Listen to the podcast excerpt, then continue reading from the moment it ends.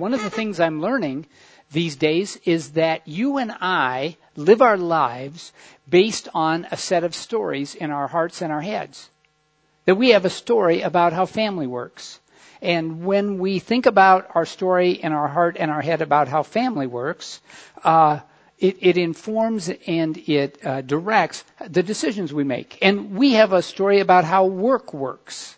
And so uh, when we have our story of work, we um, that informs how we work. And then we have a story of faith. And when we have this story of faith, that's a certain story that informs how we practice our faith. Let me give you some examples. Uh, just to get you on this page. Uh, for instance, if I grew up in a workaholic home, then I tend to, my story of work puts work at a very high priority in my life. And I tend to go in early and I tend to work late and I tend to make work the number one priority in my life. That's my story. That's what I live. That drives my decisions. Now, my wife and I walked with Jenny, who was a young single mom, whose grandparents were on welfare, her parents were on welfare, and she as a single mom were on welfare. That was her work story. She had never been in a home where anyone actually ever went to work. So the idea of getting up at 7 a.m. five days a week and going to work was not a part of her story at all.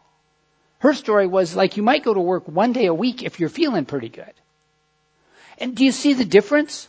And hopefully a bunch of us have more of a healthy story of work where it's not the number one priority, but it is a priority for us to be responsible in that. Do you see what I'm saying? And do you see how whatever that story was in you, uh, we have a, we have a story of family. I just came from the Lincoln Center uh, gathering, you know, and they had probably uh, 40 people there to celebrate a 90th birthday. So they had young families who got in their car um, and drove a lot this morning um, 40 people celebrating this 90th birthday. Now that's a story of family. It's like somehow they have this story that when gra- grandma and great grandma has a birthday, we all come. And so it drives the weekend. For all those families, they go, well, this is grandma's 90th birthday. We're going to direct our lives based on that story that we have. So I, I, just want you to think about the stories that you have. And some of the stories we have in our heads are wrong. For instance, I do marriage counseling. And a couple will come in and I'll start talking to them about what they're doing and what it's about. And it's quite common these days for them to say something like this. We plan to be together as long as we're in love. We plan to be together as long as it's easy. We plan to be together as long as it's fun.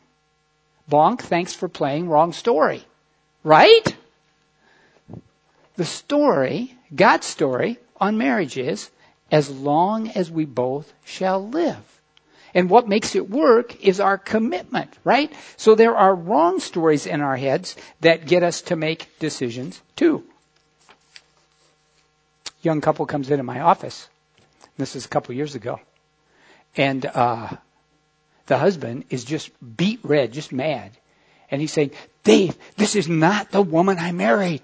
She has like totally changed. This is a different person. I don't even know this person. He's like yelling. Going, well, let's settle down. Let's talk. And what had happened is three months ago she had had a baby. And she had a baby story in her mind that she had never told her husband. And the baby story and remind us when you start having kids, everything changes and you no longer party. You no longer go out on Friday and Saturday night. You simply stay home and be a mom and dad. Well, the problem is her husband never heard that story and her husband had a completely different story. It's like kids don't ruin your life. You know, it was his story. And so I'm just trying to point out places where we have these stories that impact us. Okay, last Sunday night. A lot of you know. Last, last story to get you on board with this part, because we are getting back to the scriptures in just a minute. So last Sunday night, I have this story about being a grandpa that I've told the church and I've told our friends. And uh, my story of being a grandpa kind of goes to my grandpa's story, how he was. Um, a part of it is I want my grandkids, when I'm gone, I want them to remember two things. Dave loved and served Jesus with his whole heart.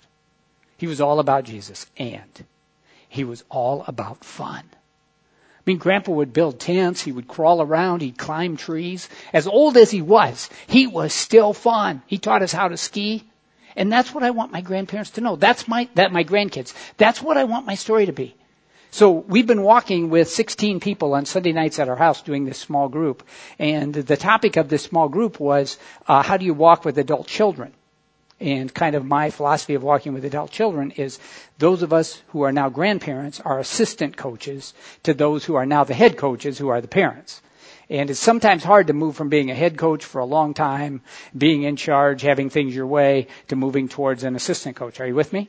So then last Sunday night, and these basically are some of the elders in our church, some of the grand, did I say grandparents, old people in our church, and they knock on my front door, and I go to answer the door, and they are standing there with eight of these.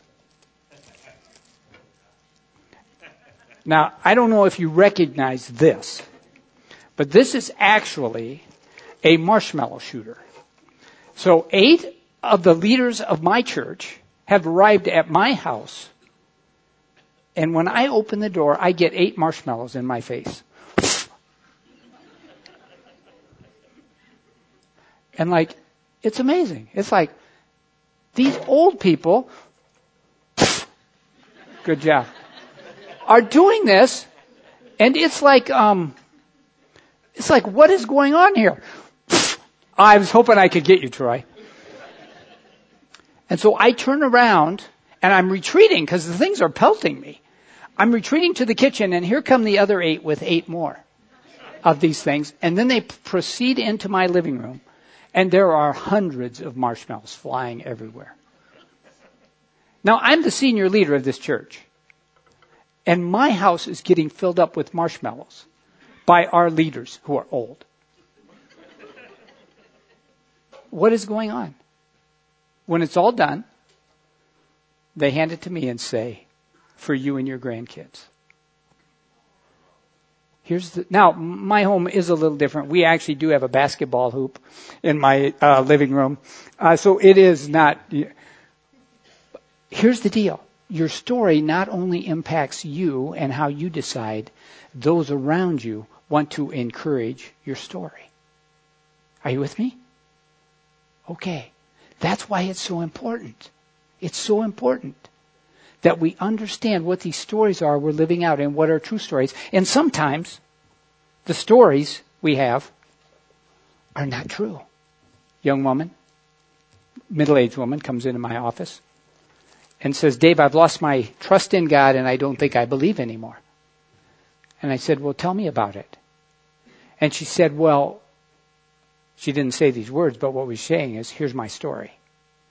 I had breast cancer, and I prayed that God would heal me, and I thought He promised to do it. And so I had the treatment, and now it's back. I thought I could trust God. And I said, show me where God promised that He would heal you. He promised to be with you. He promised to love you. He didn't promise specifically to heal you. And so your story was wrong. Your story was wrong. And so we can't hold our wrong story against our God. Okay, now, what in the world does this have to do with 1st and 2nd Timothy, Titus, and Philemon? I knew you were thinking that. Um, what Paul is doing is he's writing to these men and he's saying, let me inform and correct your story of faith. Let me help you get it better because there are things you're understanding about God that need some clarification. We all have stories of faith. My story of faith started, uh, well, when my dad became a Christian, but then uh, later I was in a camp, uh, uh camp, uh, church camp setting, and one night the counselor said, "You know, you can sum up all of faith." Now this is 50 years ago or more. You can sum up all of faith in three words. And this was my story for a long time. Sin, salvation, service. I think we have a slide on that. Sin, salvation, service. And here it is, 50 years later, and I can tell you those three words that he summed up faith. He said, we're broken and we need a rescuer. He said, Jesus came as a rescuer for your soul, for your life. And he's the answer. And he said, when we receive that, then we turn and give our whole life back to God and we serve Him out of love. Pretty good outline that I remember 50 years later. I doubt any of you will remember my sermon three days from now. Uh, but isn't that powerful how God uses something like that? So then Billy Graham, steps to peace with God. Let's put up the next slide. Here's how Billy puts it in his organization. God has a purpose. And the purpose, now again, remember what we're doing. We're saying this is to be your story. So Billy's saying this is the way to do a story. In fact, research says one of the things that affects you your whole life is what story do you understand at the point of becoming a Christian? There have been like lots of surveys. What impacts your faith in Jesus? The way you practice it. It's got a lot to do with how you came to know Jesus at that point of the story. So Billy Graham says, God's purpose is peace in life. Peace with God and a life to the full. The problem is our separation from God.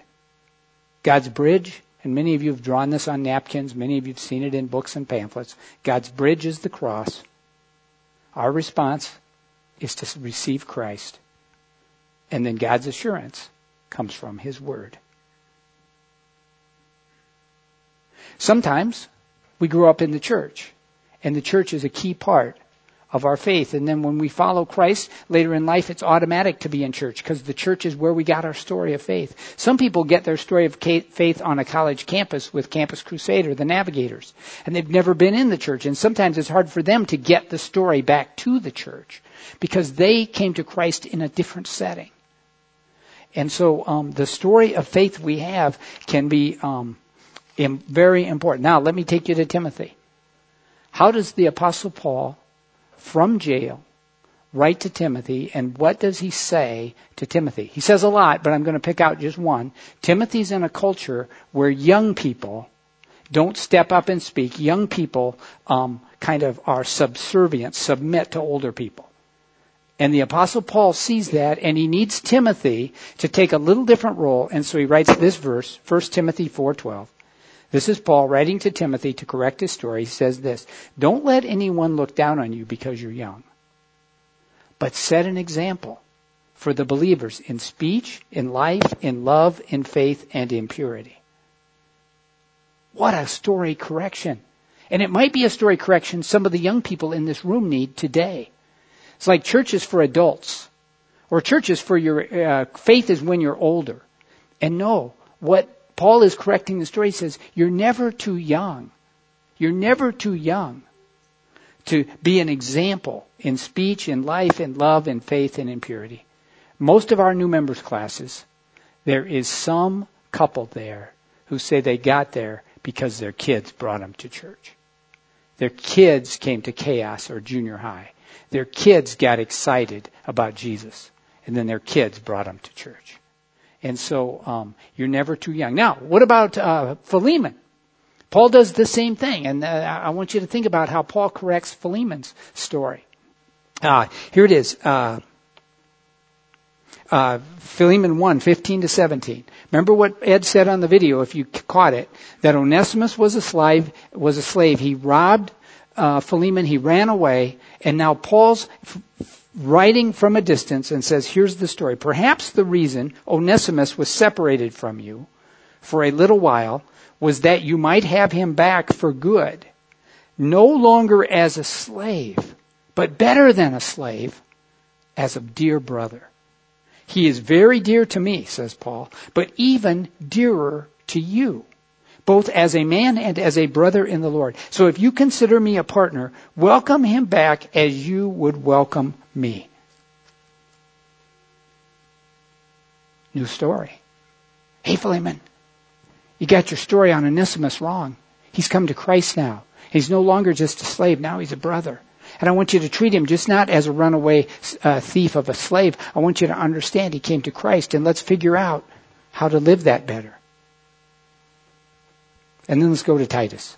The Apostle Paul uh, uh, is writing to Titus, and Titus is working on the island of Crete, and there are uh, uh, uh Cretans there, is what they're called, and uh, I think we have a slide on this, Titus 1.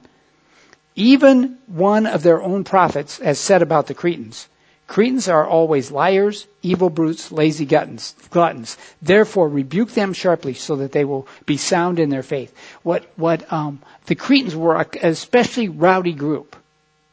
And, he, and there's even a slang term now. They're acting like Cretans, which is like lazy, um, maybe you've heard it, lazy, uh, uh, evil, uh, kind of brutes, rowdies. And so then uh, Paul writes this, Titus 2, 11 to 15. And here's the correction of his story. Here's the clarifying of his story. He says, For the grace of God that brings salvation has appeared to all men. Starts with Jesus. For the grace of God that brings salvation has appeared to all men. Jesus.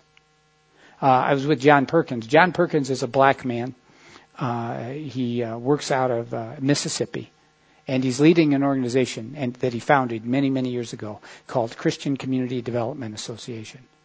And it's the principles we use as we go to under-resourced areas. So I've been listening to John for several years. I was in Minneapolis with him a couple weeks ago. And he opened to Titus 2, 11 to 15 and said, this is the best place in all the Bible to find the gospel. And when John Perkins writes that and says that, I say, wow, I gotta pay attention. And so I'd come at it with that. Why was Paul writing this? He was clarifying what the good news is. For the grace of God that brings salvation has appeared to all men. It teaches us. What teaches us? The grace of God that brought salvation teaches us to say no to ungodliness and worldly passions and to live self-controlled, upright, and godly lives in this present age. Okay. What teaches us? Why do we live godly lives instead of ungodly lives? Why? If I were just to push this back and say, let's, let's have a little interaction here. Why did you get up and come to church this morning? Why do you do what is good? Why do you want to join helping hands and cut down those trees and build those fences? Why? And the answer is here. It's a clarifying answer. It's because of the grace of God that brought salvation. It's God's gift. We do it because we get to, not because we ought to. That is such a key part of the gospel. We do it because we get to. God gave us life and breath and energy and resources, and we get to serve Him. We don't do it out of duty. We do it out of joy. When somebody gives you an amazing gift, what do you want to do? You want to give back. And Jesus told us how to give back. Help those who are less able to help themselves. So helping hands, yes. Um, funding the ministries we do, yes. Not because we need to or we ought to, but because we get to. That's the story. We ought to have smiles on our face when we're coming to church because we get to. Praise God. Not because we ought to. So, uh, go on here. So we say no to ungodliness. Why? Because we get to and because of the gift. 13. While we wait for the blessed hope, that's Christ is coming back the glorious appearing of our great God and Savior Jesus Christ. 14. Who gave himself to us to redeem us from all wickedness and to purify for himself a people that are his very own. Here it is again. Eager to do what is good. Eager to do what is good. Eager to do what is good. Why? Because he redeemed us. I always share with uh, student ministry, like uh, Pepsi Cola, you know, they create a can and then we use it, and then they redeem it. They buy it back so they can be used again. That's what God did. He created us perfect. My story these days are we are created in the image of God. Then we got broken. Then He buys us back. And when we understand He bought us back at great cost to Himself, then we're eager to do good. These then are the things you should teach, Titus. Encourage and rebuke with all authority. Do not let anyone despise you. Okay, one more thing about your story. This, uh, this struck me two weeks ago. Doug Tinson was teaching. And uh, I don't think he got out here and taught this survey. Maybe he did. It's okay. I'm still learning. Thomas Thomas Merton did a survey in North America, and he asked Protestant Christians this question: Have you, in your faith story, had a mysterious, supernatural encounter with God? I'll give you the question again. He asked have you had a mysterious, supernatural encounter with God as a person? Half of the Protestant Christians in North America, according to the stats, said, yes, we've had one of those. His second question, have you told anybody? Huge, huge majority had never told anybody. We're talking about story of faith. He said in his survey, Who would you tell if you were going to tell anybody? You know who was the top? My psychiatrist. Do you know who was in the middle? My bowling team, my hairdresser. Do you know who was dead last? My church. I heard that. I said, what in the world is going on? I have a supernatural, mysterious encounter with God and I won't tell my church. I'll tell my bowling team. So I went home to lunch. My son's eating lunch. He goes, Dad, we ought to do that as a family. I said, what? What should we do as a family? He said, well, we have this whiteboard thing when the kids all come home for the weekend and the grandkids, we have a whiteboard over the fireplace and we put up any topic we're going to discuss. So he said, let's make it a white top, whiteboard topic. I said, great. Why, do you have one of those? Supernatural, mysterious encounters with God? He said, yeah, I've never told anybody. I said, well, what is it? I don't have to wait for the weekend. He goes, well, it was in Grandpa's uh, room at the hospital when he died. And I said, well, what? He said, well, we were, you remember? We were there. You were there. He was saying to me. 20 of us standing around Grandpa's bed and we're singing In Christ Alone. And my oldest son just got there and we're watching Grandpa's machine and we're singing the last verse of Christ Alone and his machine goes from that to that. And the nurse comes in and said, he's gone. And my son Ben said, Dad, something happened to me in that room about God. And we've never talked about it. So my wife looks across the table and says, well, Dave, you've never told our kids about your supernatural encounter with God. I said, no, I don't talk about it because it's too weird. I'm not going to be weird. And anyway, and anyway, my faith isn't based on that supernatural encounter with God. My faith is based on this book. And uh, she said, well, I think you should tell. And so I will. And I told our staff the other day, and it's no big deal, really. Years back, I was trying to make a decision for God. And I was in a room and it felt like the presence of God came there and I got on my knees and I always prayed with my head down, and all of a sudden, my head came up. And it was like God was saying, Dave, look at me, I'm with you. He never answered my question. I didn't get any answer. All I got was, He was there. He was real. So, um, uh, if we're going to change the culture of a church, you know, our big orchard church, we, we believe we know how to change the culture, and it starts with the leaders. So on Monday at staff meeting, I went and I said, okay, mysterious supernatural encounters with God. Let's talk about it. And it was amazing. We sit at seven tables and they have huddles and uh, they told stories and it was like a holy moment. So then I emailed our board and said, okay, we have a board meeting tomorrow night. I said, okay, guys, here's the deal. If, if you're going to change the culture of a church and make it okay to talk about these weird, mysterious, supernaturalist encounters with God, that I'm not even sure exactly what happened, if we're going to talk about that, then uh, if that's going to be a part of our story, then we need our board to do it. And so then, with permission, one of our board members uh, is not able to come. She'll be in Texas. So she wrote me this and said, Dave, use it wherever you want. So I'm using it. May I share my supernatural encounter, even though I will not be there. I would love to have you share it. Be I hope it is a source of encouragement to hurting people. Um, when I was uh, about three years old, for several years I was very ill, spending much of my time in the hospital, and I missed kindergarten and most of first grade. Most of the time, fevers ravaged my body, and I was not aware of what was going on around me. However, in those times, I could feel my loving daddy just holding me tight and rocking me gently.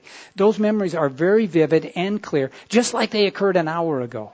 The memories have provided me with great love, respect, and comfort for my dad carrying me through some very difficult times in life. Now fast forward, and I'm 47 years old. Stay with me. When we would go to visit my parents with our kids for weekends, the joke always was that my husband and the kids would pack up the van while dad and I played a strategic game we loved. The Saturday after Thanksgiving weekend, 1997, the same occurred. Dad and I were playing our great game while my husband herded the kids and doing what was needed to be done. And while we were playing the game, my dad was sharing with me how badly he felt for our four year old grandniece who had leukemia. And I said to my dad, but dad, it'll be okay. I know Abby is feeling the love of her parents just like I did when you would hold me so tight in the hospital. Referring to when I was a child. I even told him about how great it felt to be cuddled tight, wrapped in a soft blanket, rocked in the rocking chair. My dad, a very quiet, loving man, looked at me and said, honey, we weren't allowed to hold you, ever, because your fevers were too high. This elder writes, in that instant, those loving arms I felt as a child over several years, the comfort they brought me in later life, was my precious heavenly Father not my earthly father. I see this conversation with my earthly dad as a precious gift. My heavenly father gave me. You see, that is the last earthly conversation I ever had with my dad. The next weekend, he, as a perfectly healthy man, suffered a major aneurysm and never regained consciousness. And he went to be with our heavenly daddy two days later.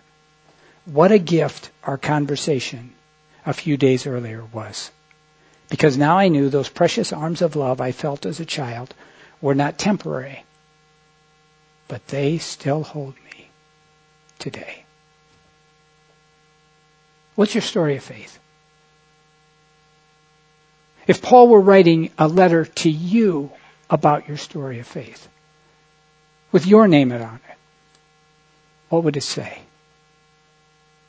And uh, I hope and pray that um, we can change a little bit about how even when we're uncertain about what God is doing in a life, that we can simply say, it could be God. It's probably God. I think it's God. I trust it's God. He's at work. He's at work when we're young with Timothy. He's at work when we have to operate outside the box like Philemon.